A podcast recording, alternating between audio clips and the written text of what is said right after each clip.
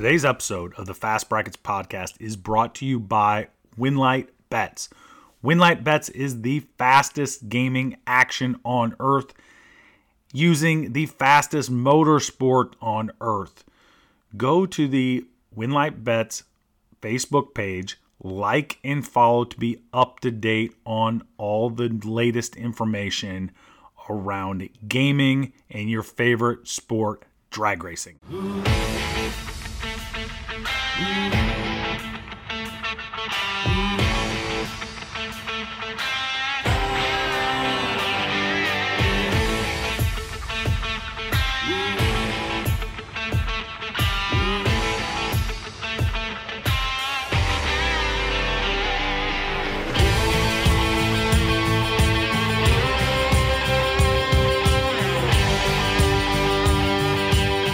Welcome to the Fast Brackets podcast, where we highlight the cars and stars of top sportsmen and top dragster drag racing. I am one half of your co hosting team, Rex Simmermaker, coming to you from the heart of Indianapolis, the racing capital of the world. And I'm JP Miller coming to you from rural Virginia. Guys and girls, today is episode 126. JP, 126, sir. There's uh there's a lot of action. We're getting towards the end of the year. We're getting to the end of October, which of course means the greatest holiday of the year. Halloween is right around the corner. As our listeners are uh, getting this podcast, hopefully they either have their cars all dressed up or they are working on their costumes. Let me ask you this, sir. What are you going to your Halloween party as this year? I have no idea, Rex. I haven't on, even man. Come I on, haven't man. even thought that far. I'll I'll probably dress up like I did last year and and go to work. You gonna go as a race car driver? Is that what you're gonna go yeah, as? well, yeah, I guess I could do that. I mean, that's always a good option, right? You can you cannot go wrong with that. You just grab your helmet last minute. Um, I've had some good times over the years uh, at some Halloween parties. I'm not gonna lie. Um, there there's been some good costumes over the year. I was uh, the one year I showed up as uh, to a party as Ted Bundy, and as luck would have it, there were a handful of girls that showed up as Ted Bundy victims but they didn't bring Ted Bundy with them. I didn't know him. It was just randomly showed up. It was uh, fortuitous on my part to have my victims already there that I did not know about. It was it worked out well. That sounds like an interesting story. I don't Yeah, I'll tell you. I'll tell you offline. How about that? There's a Yeah, I little was- more to it, but like, I uh, don't know if it was a on air story, but that definitely sounds like an interesting story. yeah, um, yeah. I will just tell you that. Never mind. Actually, I'm not going to tell you anything on the air, JP. You tried to make me do it. Um, and then there was one year where I went as Felix Baumgartner, the uh, Red Bull guy who you know jumped out of the whatever from uh, outer space. That was kind of fun too. That was actually a really good uh, Halloween party. But, uh, Oh yeah, that he jumped from like the moon jump or whatever. What happened to Right. that guy? Or the, um, what is it? The strat the stratosphere. yeah, something. I don't know. He he set some record, right? And Red Bull sponsored him, and uh, he set some record for jumping from the highest point in the universe or whatever it might have been. And you know, he landed. He didn't break anything, but uh, I think he just retired after that. Said enough's enough. I think I'm gonna stay on the first floor. I, rumor has it he bought a ranch home and retired. If you can believe that. I mean nobody's probably trying to break their record because no, I don't think so. I don't think so. But uh, Halloween's coming up. Hopefully, uh, you guys uh, stay away from the candy corn.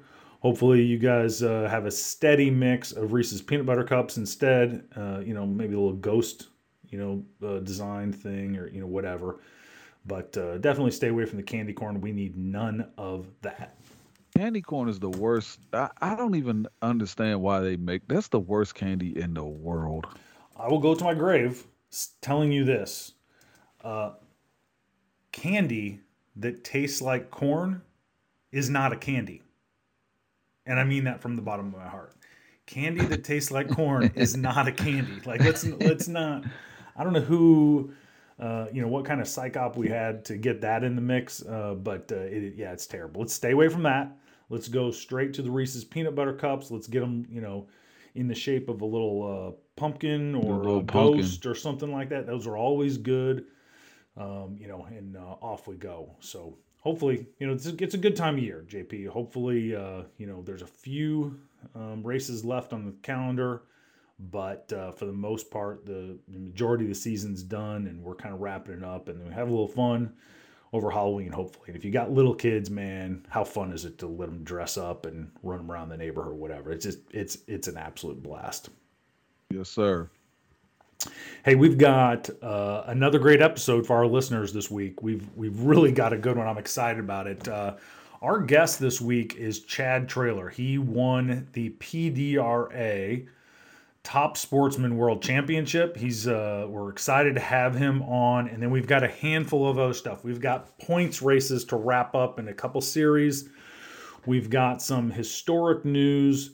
Um, you know, we've just got some interesting stuff this week. So, uh, guys, girls, uh, get to doing whatever it is that you do while you listen to the show. Make your commute, clean the shop, work on that old heap, but metaphorically speaking, get your helmet on, get strapped in, because here we go. All right, JP, let's get this thing hot. Let's put this in the water box and talk about something historic that happened here over the weekend down in Texas at the NHRA national event. These are big. This is big news. It's I think it's big news for the store, sport of drag racing.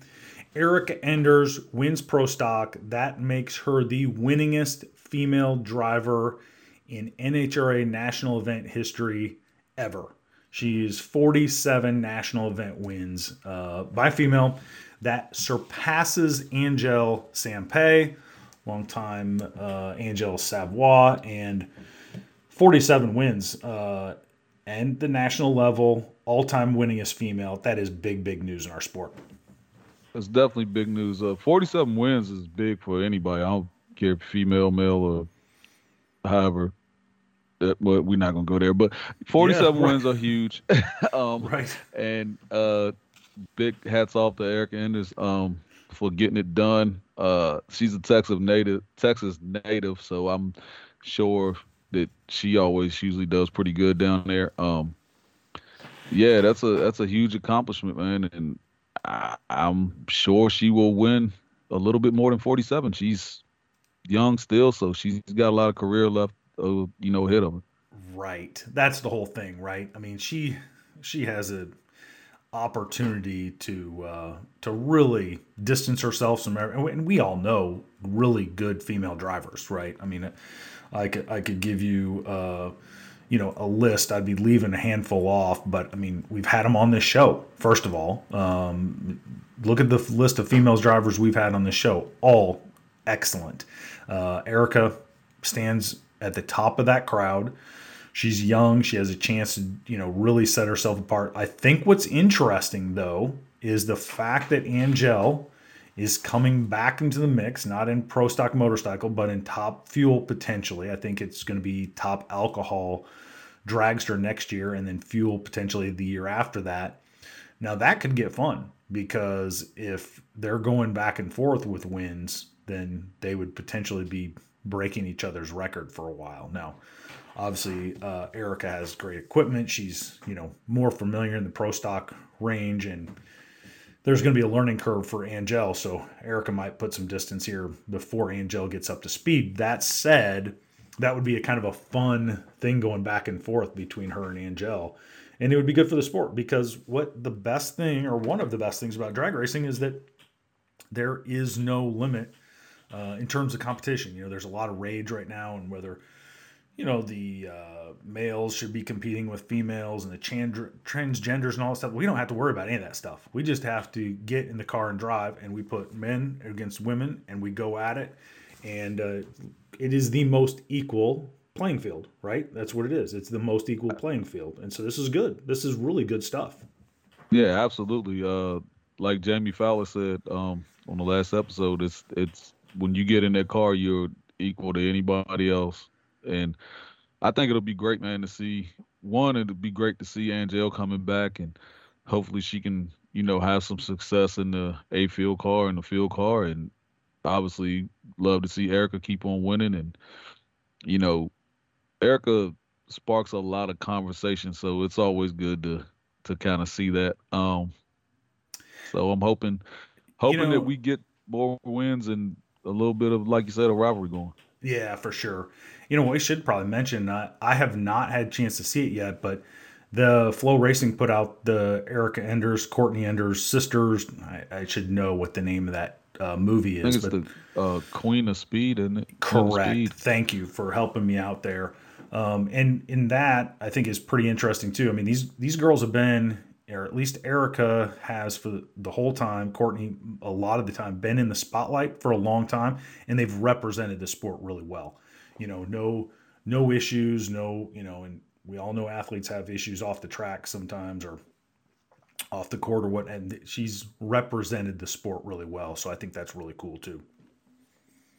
Oh yeah, definitely. They are, you know, I think at one point Erica was pretty much the poster child, or probably still is the poster child for NHRA. So it's always good to see them successful. Yeah, and yeah, I mean, 47 is a lot, um, but she's young. I mean, shoot, who knows? Like she, I think if anybody has a shot, I mean, she probably um, likely has a chance to go down as the. I mean, she would.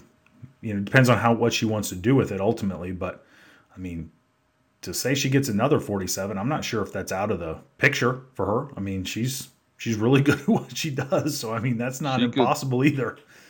She could potentially go down maybe as the winningest driver in NHRA history. I, I think that's well within her grasp if that's what she wants to do. There's no doubt about that. So, congrats to Erica Enders. Uh, I think that's good for uh, a lot of a lot of females out there cheering for her. Um, she handles that very well. Um, you know, kind of takes the reins with that really good stuff. Congrats to her. That's 47 national event uh, NHRA victories, the all-time winningest female uh, in history. And congrats to her, and you know, congrats to all the other girls behind her that are going to go chase that. All right, let's put this thing in the beams. On with us now from New Kent, Virginia. He is a longtime bracket racing standout. He has won multiple IHRA victories. He's multiple won multiple NHRA victories, and he is your most recent PDRA top sportsman world champion. Please welcome to the show, Chad Traylor. Chad, how are you tonight, man? I'm doing well. How are y'all this evening? Well, we're good, buddy. Yeah, we're good, but we are nowhere near as good as you because we are not the top sportsman world champion uh, for 2023. So that uh, makes you a little better than us, sir. well, it really hasn't set in yet. I really appreciate it. Um, well, let's uh, before we get into this season, let's maybe uh, take a step back. Let's go way back in machine and and talk about how you got into drag racing. Um, tell us, uh, you know, kind of what the first worst first car you drove was down the track. Yes, sir. My first car was a '68 Camaro. I got it when I was 15 years old, and uh, started at Richmond Dragway, a local track, probably 10 minutes from me. And um, I basically just the first time I went to the track, I got hooked, and I've been there ever since. Like every weekend of my life, just about. That's a, familiar story, right? Um, and and uh, your uh, Camaro, right? So I'm, I'm guessing it was a uh, it was was that a street car that you took to the track, or was that a dedicated race car? No, it was a street car. I drove it to high school, then drove it to college. Um, after my 68, I got a 69 Camaro and then eventually sold that and got my first dragster. And um, kind of moved from you know having a hot rod driving around on the street and bracket racing some on the weekends to getting a full out race car and having you know something dedicated I could race on the weekends. And what was the first like dedicated race car that you had? Was it? Did you? Uh... Um, it it was a dragster that I honestly had no reason buying because it, it was probably 16 or 17 inches wide, and I shoehorned myself in and said, "I love it." I could, you know, it was, was so small to roll in, but safety equipment on top of the cage, drive over to lanes and get put in and get shoehorned in this car that was, you know, I thought it was a rocket ship 20, 25 years ago, and it probably was then. And it, it, it's gotten so much faster over the years, year after year, it just gets faster. I think that car would only run like 870s in the quarter, which is not even heard of now with dragsters, the speeds they running. Right, right. That seemed super fast back in the time, and now it's uh, you'd be picking up the rear, right? It'd be laughable now. it would be laughable now. right. You know, everybody, a big motor back then was a 60 over 454. Everybody had a 468 motor, and we thought that was the biggest thing in the world. And then, you know, people went to 509s and 540s and 565s. And now, you know, like at this past weekend at VMP, you know, if you ran top dragster class, you better run 440s to get in the slow side of it. Right. And it's just amazing how fast yeah. everything is now. You're not getting in any elite class unless you can probably go 380s in top sportsman or top dragster. It's it's pretty fascinating, isn't it? I mean, these are these. I, I don't think what people truly realize, and you know, we we call these are you know sportsman classes, but I mean, these are such technical machines and and such high level machines. I mean, we, JP and I talked about it off off the air about the elite classes specifically. I mean, they're pro operations almost. I mean, they are they're pro operations and they have high level machinery. I mean, it's it's hard to believe sometimes. Yeah, hundred percent. It's sometimes you know when I'm pitted at a national event or a PDRA event and you know, we'll make our lap, come back, hook up the battery charger, write down some numbers, put fuel in it, and sit down in the chair and look across, and there'll be an elite team parked there. And I mean, they are steadily 12 hours a day wrenching on these things and working on them. And I admire them. I get tired watching them work on it, but the dedication that they they put in and the hours that they put in, it's amazing. yeah, absolutely. It I was pitted near Dan Ferguson and, and Glenn Butcher this weekend, and it, it pretty much looks like a pro two pro nitrous teams over there in between rounds. Right. So um, you you shoehorned yourself into this dragster, and you ran that for a little while. And um, what what did you do after that? What did you do after that first dragster? well, it was a piece of junk. I mean, I was just, I thought I was a superstar, you know, because I got this dragster, and I don't even know what year it was. It was advertised as a Spitzer, but it was probably a home built car. I think every home built car back then was advertised as a Spitzer. Right. But you know, I had a lot of guys that were instrumental in helping me, and you know, Norman Montgomery first got me going. Don Rudd took me under his wing, and I don't honestly think I'd be anywhere without the help of that man. He was really good and helping me mechanically, helping me mentally get better, and just you know how I feel like somebody to get better in this sport, they got to have somebody above them that takes their hand and says, you know, let me teach you some stuff. You know, you have the ability, but you need a little guidance. And mm-hmm. he, he's been great. You know, he's been a friend of mine probably 30 years and helped me not only in racing, but in other areas of my life. So I owe a lot to him. And you know, I've got other mentors like Anthony Bertazzi. He helps me. Keith Cox, you know, he called me last year and said, "Hey, you interested in maybe driving a top sportsman car next year, which is this year?" And I said, "Yeah, I'd love to." So, I really, honestly, I wouldn't be anywhere near, you know, where I am without all these people's help. I'm just a small part of it. Well, let's let's talk about that then, because you have, uh, previous to this year, right? Um, you've driven a lot of different stuff, but then this opportunity comes up to run the top sportsman car. And was that the goal at the beginning of the season to try to win a championship? Uh, not really. Um, I had a dragster, and you know the PDRA thing I really liked because it seemed like a family organization. I mean, they value families, and it's a family atmosphere, and it's a professional atmosphere, and I, I I have the I like the excitement of actually qualifying because I remember when I was younger that man, I would total a national event, and my whole goal was to get in the field. I didn't have any idea I could win one, but I just wanted to qualify, and I thought it was super cool. So I think the PDRA has some of the nicest race cars in the world, you know, and the quality of people is great. It's a it's a big accomplishment to beat them guys because I mean they're some of the best drivers, you know, anywhere on the PDRA circuit. No argument there, right? Those, those guys are uh, doing it at a very very high level. So, um, so you make this deal to to kind of race in this series. Um, the the whole year in Top Sportsman. Tell us about tell us about the car. Tell us a little bit about the car that you drove all year. Sure, it's a it's a '63 Corvette split window. It was originally built by Pat Bennett, probably about 20 years ago, but the car doesn't have hardly any runs on it because a guy purchased it and it sat in a garage for a long time. And Keith bought it, put his motor in it, some nitrous, um, Keith is an excellent tuner, and I mean that's really where I need my help on the mechanical side of it. They're just way more knowledgeable and smarter than I am.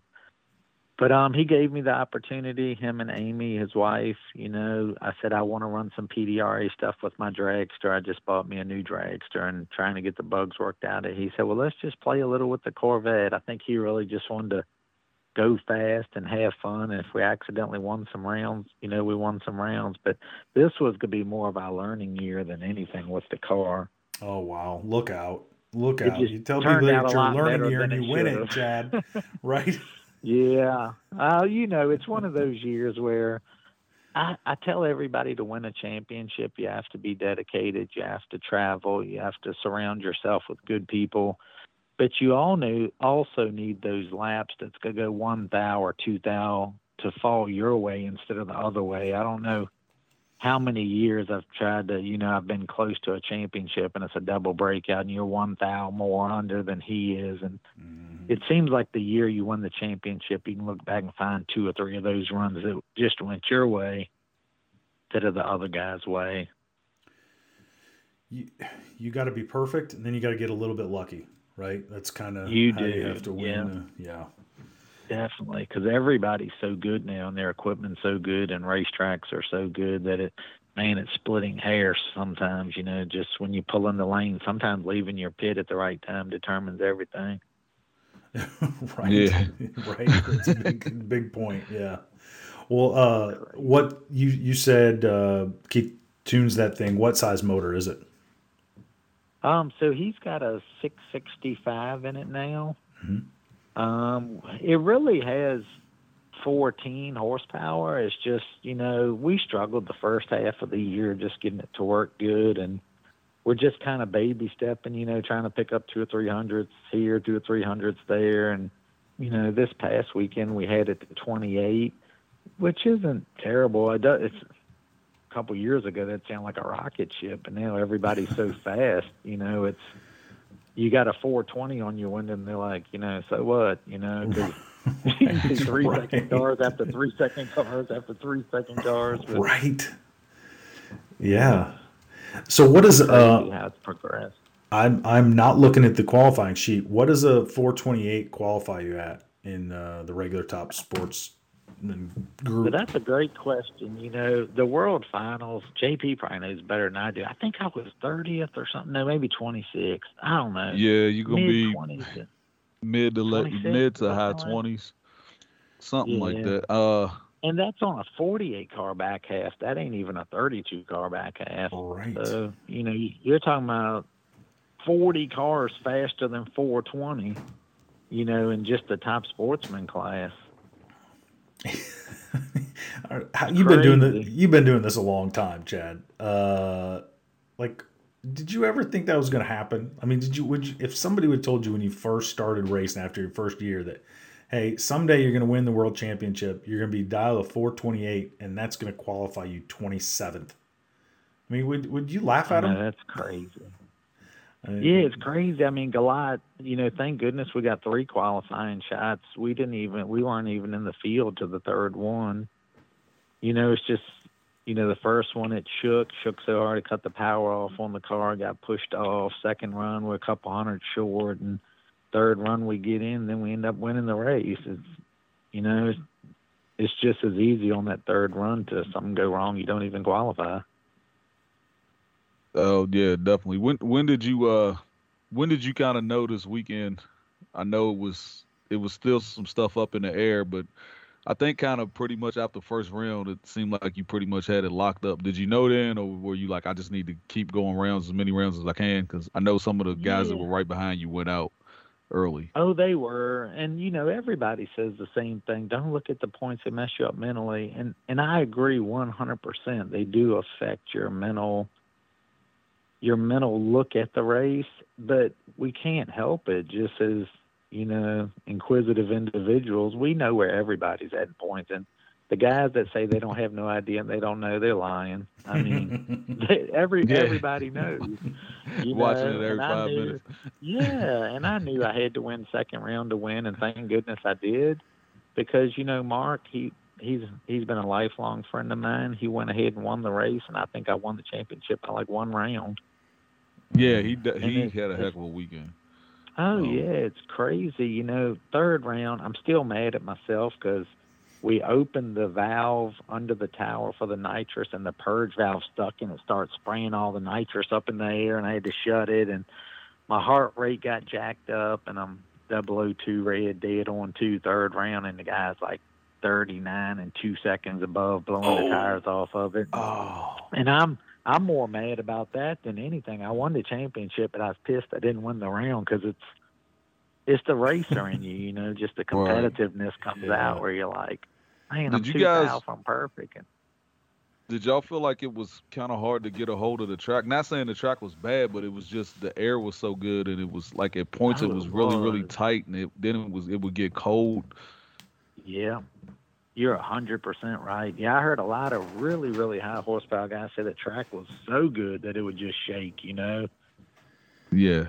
We're like was... I say, we've been creeping up, and we don't throw everything we have at it just because we ain't got to that point yet where we can feel good or confident that we're going to run dead on going out there with throwing everything that we could throw at it. So we just kind of trying to have like just enough to get in the field and race competitively.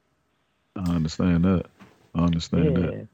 How's it pulling double duty though? From you know, because those classes run right behind each other. So what do you? You got like a scooter down at the top end, and then you you haul oh, ass yeah. back to the to the to the Pretty much, pretty much, yeah, pretty much. The dragsters, you know, they build these things so user friendly that they got an alternator on them and stuff. And right. you know, when you race, you can just drive back to your trailer and then hop in the Corvette and go up.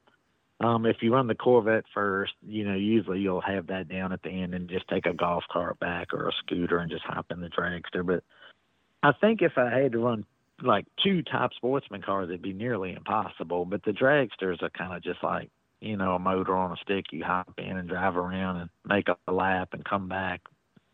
Right. I just I, I kind of always wondered.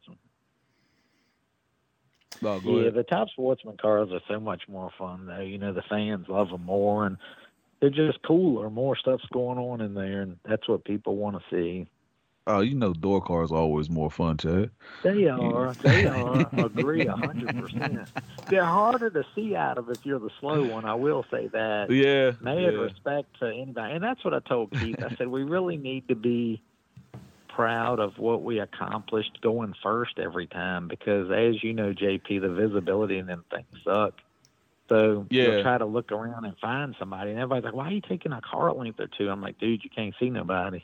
I yeah, feel like Stevie Wonder at the finish line. you ain't doing all of that tightening it up and making it and no. making it real close. It, it, just it doesn't happen like that. You just you taking that win yeah. as you get it. you got it. People's like, why don't you take a couple thousand to Corvette like you do the dragster? I'm like, okay. right. You can't see out of that thing, right? That's uh. no, that makes sense. Well, yeah. let me ask you this. That's because... why everybody wants to go so fast. They have the look. Yeah, we've got a little bit of problems here with uh, here. It looks like you're cutting out a little bit, Chad, but uh, hopefully he gets back soon because I want to ask him about qualifying. Uh, if you know what type of premium he puts on qualifying, because our our resident uh, statistical expert Todd Ferguson uh-huh.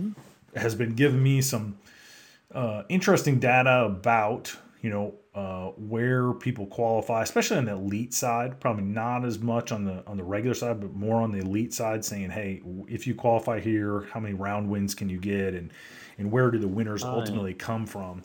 Is does that ever come in your mind then, Chad? Like just say, "Hey, you know, I'd like to be in maybe the top half or any of that stuff, or just get in and oh race. definitely. I mean i really need to hook up with your statistician because if he can tell improve my odds that's really what i want.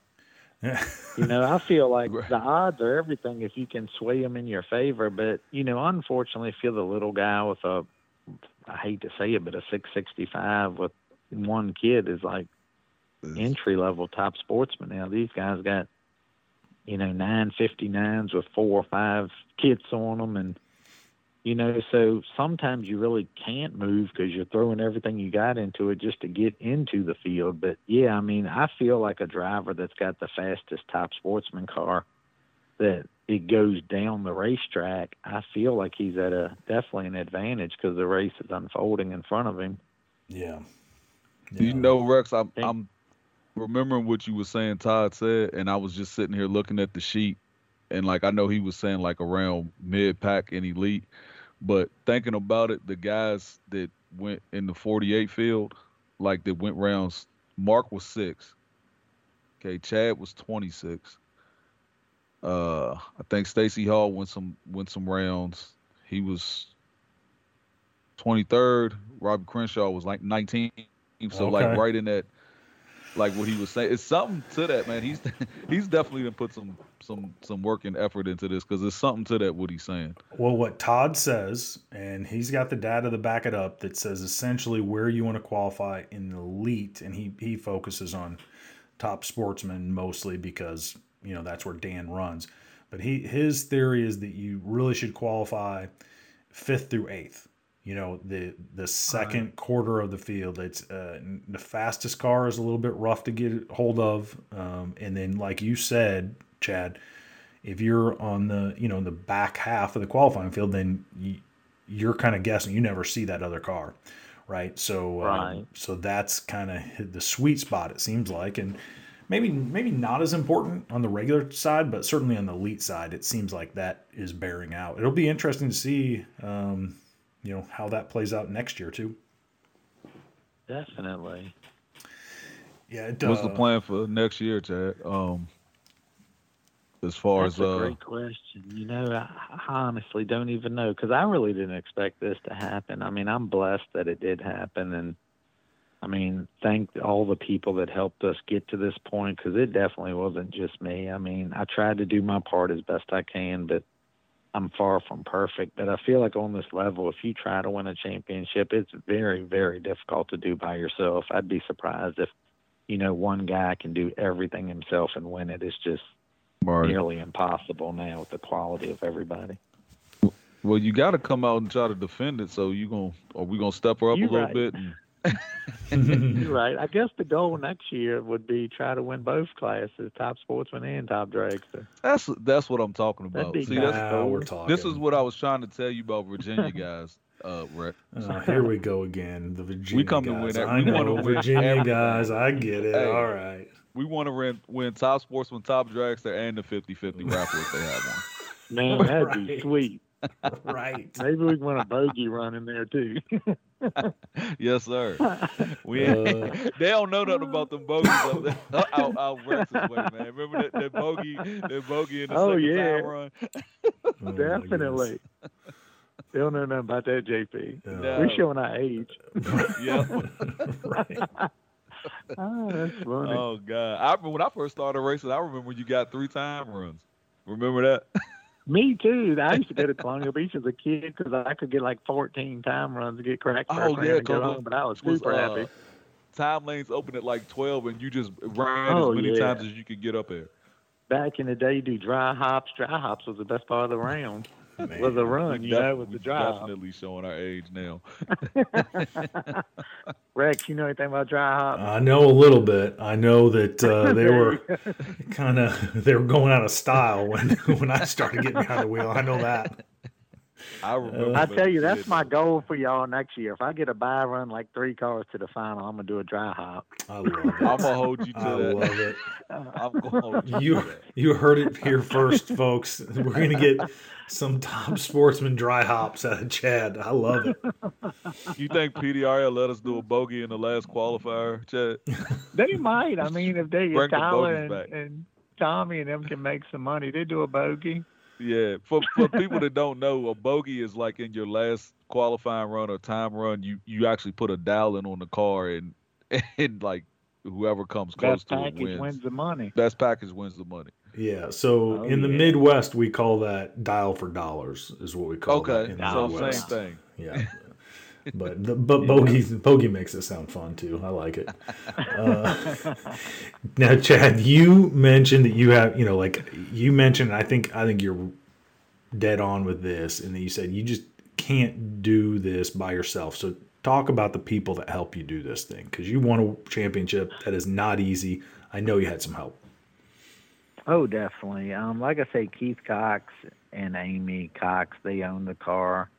Um, Keith works on it all the time, trying to make it better. I mean, he never gave up. Sometimes he wanted to sell that thing and say, "Let's get something different," but we just, you know, just kept fighting and just kept believing and trying. And Lori, my girlfriend, um, she supports me and even when I'm down on myself and feel like I'm just getting beat down and can't win around, she's like, just keep trying. You know, if you keep putting down good laps, sooner or later it's gonna happen. And I believe that, you know, I feel like consistently good every week is gonna be great one week. You know, some some people are just super, super good one week and it's their week to win, but I think you just gotta put good consistent laps and hope you're paired right and you know, sometimes like Mark, you know, losing by one round, I love him to death like a brother, but I'm sure he can reflect back and find one round in those eight races he could have won easily or should have won easily. But you know, all of us can. You know, it's just that's why you got to be serious from the beginning. You know, I was blessed to start out the year with a semi. The first day in the car, it was horrible when we get to the semis, and then he said, "Well, we got to go to Virginia because we're 45 minutes away. We go there, it's horrible, and I win." I'm like, "Oh my God, now we got to chase this thing." Yeah.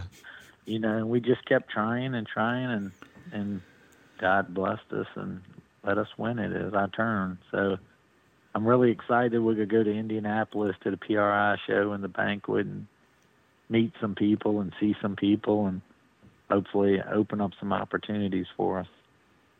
I like it. I like it. You definitely had a heck of a season. It just remind Rex where Mark is from also, uh, Chad. Oh, Mark's here from go. Waynesboro, Virginia. Here we go. All right, I got it. Hey, but- Another Virginia Hey, guy. but look, I acquired some new friends. Um, you know, like Rubicek. What a great Oh, individual. yeah, If- yeah. If Yeah, people that- haven't met him, he's an awesome guy. Yep. And you know, I didn't really get to know him until this year, but I can't say enough good things about the guy. He's been great to me. Dave Adowski with the Red GXP, he's great. Nick Maloney, we've been friends a long time. You know, all of us want to win because all of us are competitors, but we'll still go back to the pits and eat dinner together, and we love each other. We do anything for any of us, and that's what keeps me going back every year is the people. It's not the sport because if you think you're winning every week, you're gonna get frustrated and oh. quit. But Right. Oh yeah. I do it for the people. Man, what yeah, that's a that's a very great thought because I mean, yeah, this is a humbling sport some days, and um, even when you win, right? You've had a great season, and there were probably some times you were ready to to throw the whole thing away and and go boating or whatever it might be. So, Definitely. well, uh, Chad, thank you so much for coming on. Congrats uh, on winning. You know the PDRA Top Sportsman World Champion. We will see you at PRI here in uh, I don't know a couple months here, or not even two months now. Uh, but guys, girls, that was the great Chad Traylor. If you need him.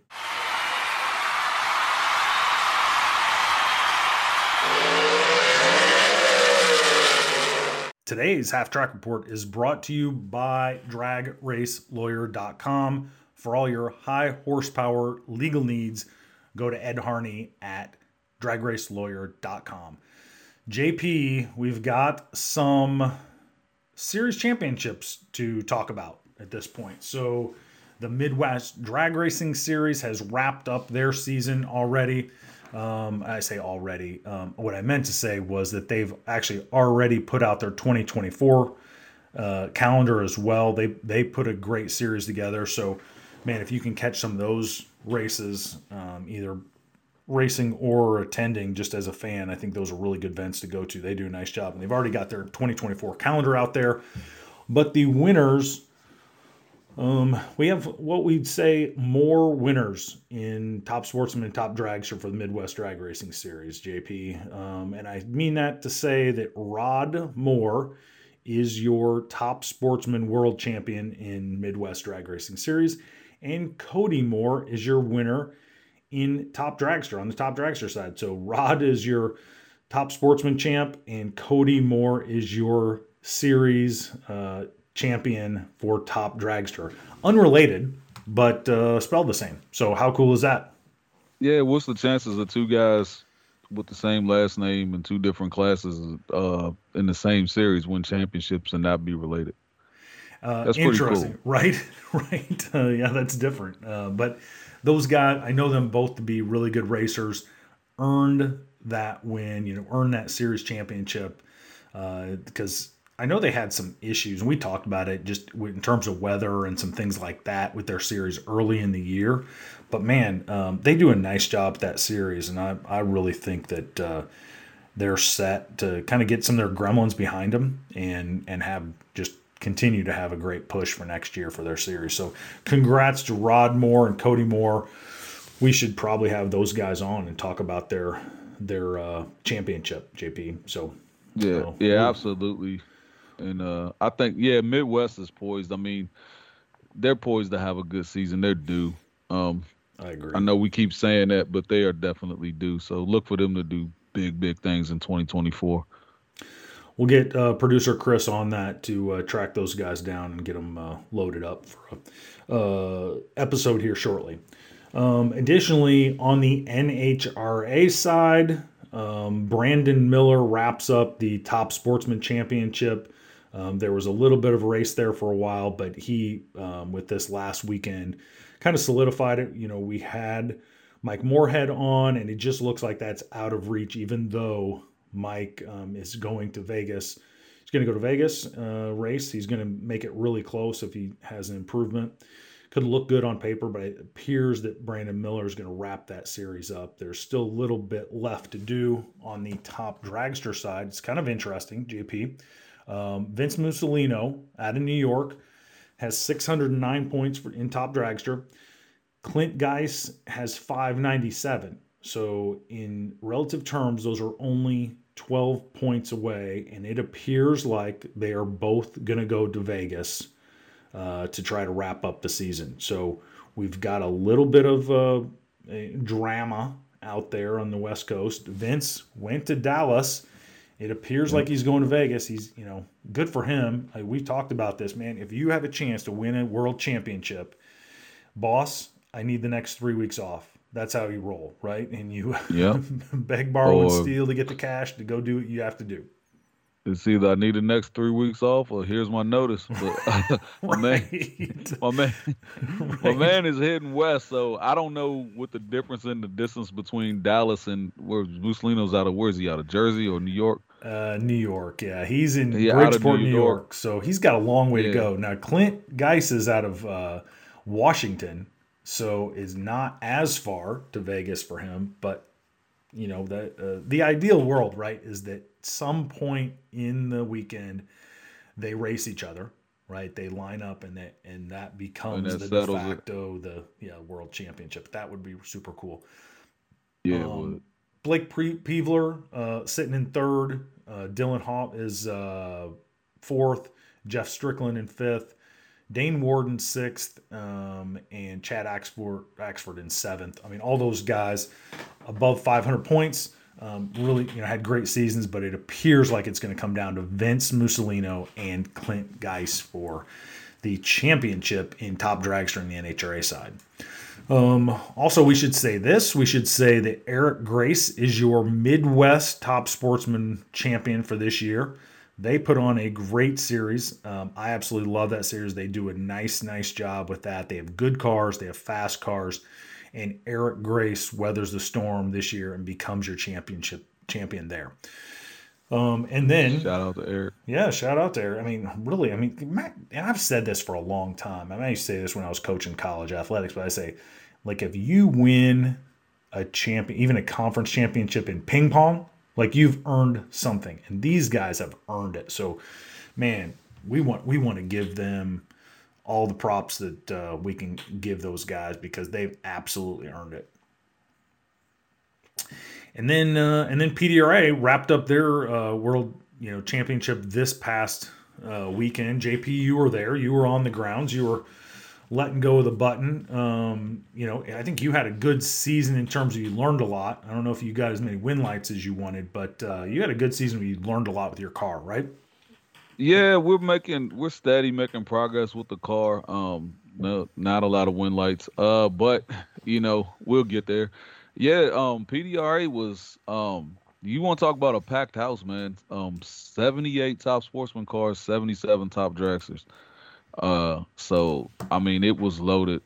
We were, they were parked everywhere. It was, it was crazy. Um, and you know, kind of had a lot of people kind of struggling. It was like mine shaft air conditions and kind of a cooler track, and the track was always tight, and it was you know kind of changing. You know what? You would go up and it would be bare, and you could get down it, or you couldn't get down it, and then you would come in and it, it would come around, and you would think that you were going to go this, but you would go faster. So it it was it was definitely a struggle. Um, I, it's first time I ever seen that many top sportsman cars have, you know, issues with tire shake, but we were running in conditions that you don't normally see, and it, it was just tough to get a hold of. I mean, was, they gave us a good service to. work. But JP, here's the thing, though. Like um, they had but, 155 top sportsman, top dragster cars. Like that's a show right there in and of itself. That yeah. is a show. Like, I, I mean, I love that. I mean, PDRA, give them credit for you know putting that event together and and giving our style race cars a really great showcase for that. But 155 car show up, that's that's awesome. That's just unbelievable. It's definitely it's definitely awesome. I couldn't believe when when we finally seen like the Q1 tally because I knew it was a bunch of cars on the property, but you don't know until the qualifying sheets come out. And I'm like, they're like, it's 77 dragsters, and and uh, the first day it was 74, and then four more snuck in for the next day to try to get in. And you know, we had a little bit of weather, so we only, you know, we got two shots to get in. And uh, right, I struggled and barely snuck in, and that was about it. Uh, but anyway, that said, um, yeah. that said, we, they wrapped up their season. Chad Traylor, of course, you just heard uh, won top sportsman uh, regular. He won the world championship there. Donnie Wood, Donnie Hollywood Urban wins uh, elite top sportsman. Um, you know, and he's uh, got win lights and Miller lights going there. Congrats to Donnie Urban. Uh, Steve Furr gets it done, slams the door in top dragster. You've heard Donnie sure. on the show. You've heard Steve Furr. If you have not heard those guys, go back and listen to those episodes. I mean, they're, they're both unbelievable. Uh, TG Pascal, he wins top dragster championship. I mean, TG, what hasn't he done um, in that series in the last couple years? Like he's he's really put himself way up there. Congrats he's to him. Dominated. And then and then our girl, the queen of the single cylinder report, Victoria Beener she comes up three points shy, just really close of winning top junior dragster. She gets second, so heck of a year. Yeah. And uh, yeah, we got to give a shout out to Victoria for for a heck of a season. They I know they worked hard on that car, and Victoria, you know, really takes it serious. You know, like really takes. She does what it takes, and um, yeah, we got to have her come back on and, and kind of recap the season for us. Absolutely, man. And yeah, huge shout out to them. I know they wanted that championship bad. I talked to them, um, I think it was Friday night, and uh, I was kind of like, "You ready to get that championship?" And she was like, "Yes, sir." And they, they, you know, they wanted it. They wanted it bad. They just just came up a little short, man. Three points is a heartbreaker, but hey, first year running PDRA full time and to finish second, so it, it's coming. The, the, championships and wins are coming for her. I, I, look for Victoria to do great things in drag racing. Honestly, um, Erica Enders better keep racing because Victoria might be coming for them for that winning this female in drag race. I hear that. I hear that. So congrats to all those series winners.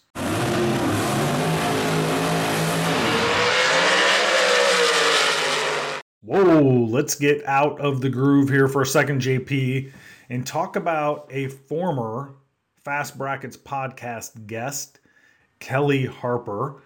Um, guys, girls, if you go back and listen to episode number 52, you will get to listen to Kelly Harper. He was great on the show and for great reason. But Kelly is making the step up. He's making a step up from top sportsman and he is going to run Top Fuel here in Vegas um, next week. So really excited. Um, I mean, that's a that's quite a jump from a top sportsman car to a top fuel car. But uh, Kelly's driven a lot of stuff. I mean, he has driven a lot of stuff. So I, am not totally surprised about that. Uh, but he's going to be driving the Patton Racing uh, Top Fueler. I mean, we know Top Fuel is I mean, maybe the most competitive. Uh, you can make an argument, I guess, but I, I think Top Fuel is as competitive one through 16 as it's been in a long time. I mean, you can make an argument that at least 10 of those guys can win every weekend. Uh, it, nothing is easy, and I don't think it's been always been that way. You know, it's not always been that way, right, JP? I mean, sometimes it, has been a little top heavy, but um, yeah. Kelly Kelly's gonna hop in there and run some top fuel and do it you know, from the latest uh, top sportsman seat, top sportsman to top fuel. I love it. That's a heck of a progression, Rex, and and that just goes to show you, um, one the caliber of guys that run top sportsman, and and and two, what the Fast Brackets podcast can do for you. There, there's no doubt. I mean, there's no doubt. People don't understand. I I feel like it's weird. Like this is episode number 126 and still people don't understand about the fast brackets karma that you can get by coming onto the show. You, and Kelly did it. Come on, the, you come on the show, you run a top sportsman. Next thing you know, a few years later, you get ready strapped into a top fuel ride, which is, I mean, come on, almost as cool as a top sportsman car, but. you know right. it's so. almost it's almost as cool so i mean sheesh yeah, that's uh, it's a it's a big deal for Kelly. It's a big deal for all of us top sportsman guys and top dragster guys. So I say we root like crazy for him as he makes his debut in Vegas. Uh, really fired up for him, and maybe we'll get him back on to talk about that experience um, over the winter. Sound good? Sound good to you, JP? But uh, sounds like a plan. I'd I'd love to hear the difference between the top fuel car and the top sportsman car. Uh, I can only imagine. I'm sure there's a lot. right, right. but uh, yeah, we're we're rooting like crazy for Kelly uh, making his debut. So good luck to him and uh, in top fuel.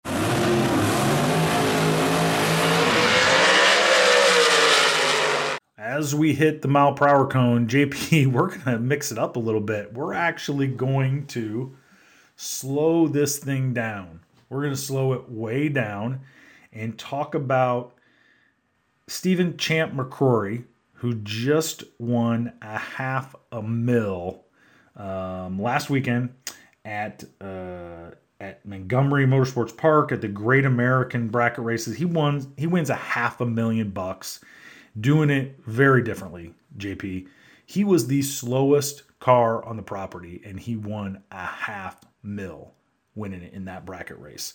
Um, my man pulls out what it looks to be like a, a mid 80s Firebird, I think. And uh, I, I, should know this exact one, but I mean, ultimately, it's a street car. He's dialed 720s with that thing. He is legitimately the slowest car on the property. And I know he's had some seat time in that thing, and I know he's a very talented bracket racer. So I take nothing away from him. But in an era where people can go really fast, really consistently, He went the opposite and slowed it way down and and got it done. Parked that thing in the winner circle for a half a mil, going slower than everybody else. Very well. Hey, just goes to show you that uh, bracket racing is the the ultimate level of sports. I mean, you know, it it it it, it evens everything out.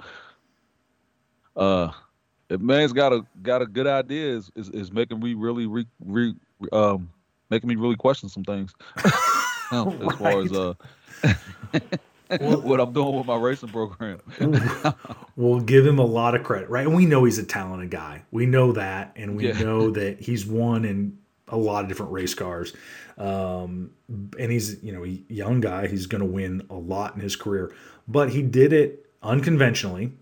And I mean, really, had, had they not won that thing at three o'clock in the morning, you know, had they not finished up that bracket race at three or four o'clock in the morning, whatever, it would have been all anybody was talking about. But you know, it kind of gets washed a little bit because bracket races kind of fin- finish up in the middle of the night. But um, but he did it unconventionally. Um, one yeah. going the slowest dial on the property, and you know I think it's like 10 and a half inch slicks on that thing or something. I mean, it's it's not, you know, it's it's not a sophisticated piece by by most accounts, right? And uh, man, give him credit, and and really how, if you take that and you also take in Donnie Hagar, right, from winning the million in his no box Vega, dial what I think he was dialed 626. You've really got an interesting storyline for this year in the fact that slower is better. I mean, that's the old slow is smooth, smooth is fast, baby. Yeah, and the, and door cars dominated uh, big money bracket racing this year like flat out dominated it. And I think uh, Mr. Hagar also ended up winning a world uh, WDRA World he Championship also. Absolutely did. No, so Donnie Hagar, obviously the people around that area know exactly who that dude is, but he left St. Louis after winning the million dollar race, stopped in some track, coming back home, won it, and then went to the WDRA World Finals, their first as an association major World Finals event, and he won that as well. So my man, um, we talked about on the show before, he can probably afford to update his Silverado.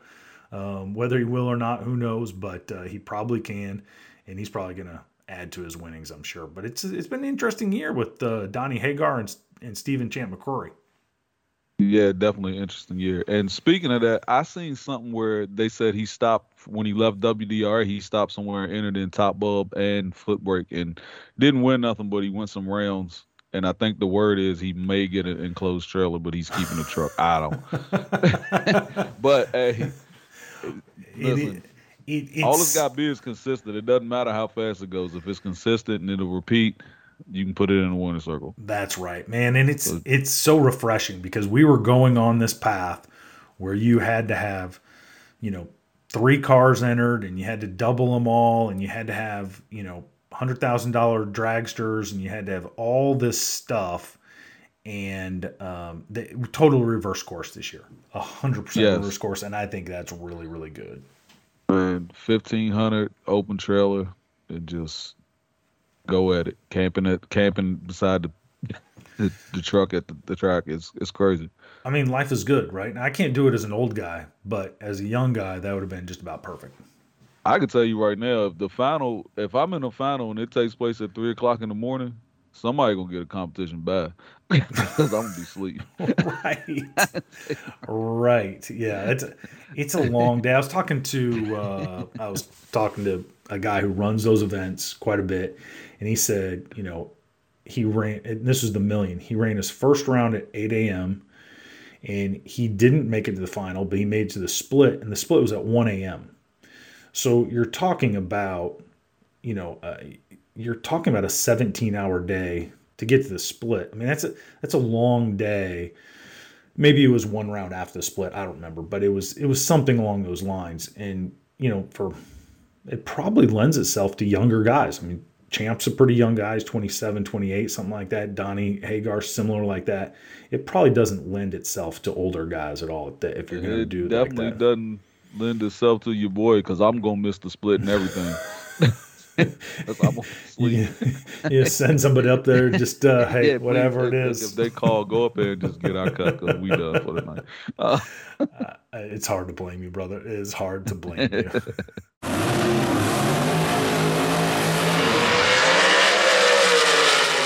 All right, JP, let's uh, bring this thing back in. Let's take a peek in the other lane.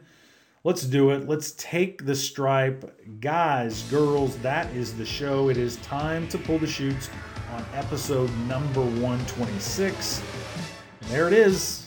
There's the win light. And yeah, now you know. Now you know, man. You know we had a good show then. Once you once you hear once you hear Gloria, it's all the glory in the world. It is so good. Uh, I was I will tell you this. I was out with uh, our good friend Ed Harney of uh, Drag Race Glory the other night, and um, he had someone with him who did not know why we play Gloria every night. I was so happy to tell that story. If you have never, if you don't know, go back. It's, uh, I believe it's episode number nine that we talk about that. You got to listen to that show. It's such so great, but uh, tells you exactly why we play with Gloria every single uh, episode. It's so so good. So believe in yourself, keep pushing on, and uh, play Gloria. But JP, we had a great week. Chad Traylor was unbelievable. Great guest. Um, great guest. Uh, interesting perspective, and Chad's been doing it a long time, and Virginia native. In case anybody missed that earlier. Here we go. Here we go. Yes, indeed, Virginia. Yeah. Um, guys, leave us a review on SoundCloud or Facebook and just say, you know, like, hey, we get it, JP, it's Virginia. We get it. J- that'd be a good one, right? Okay, we get they it. Stop, they stop talking about Virginia. Yeah, you don't have to say anything good about the show. Just say, we get it, JP. That's all you got to do. Anyway, we you know it helps. I don't know why it helps, but just if you make mention on the thing, it kind of bumps us up there. So uh, we're already the number one podcast in the world talking about top sportsman, top dragster. But you know it is what it is. It helps. So thank you. We try to solidify our position every week. So that's right. Comment, like, and share. Comment, like, and share. That's right. Guys, girls, I hope you enjoyed it. Keep the rubber side down and travel safe.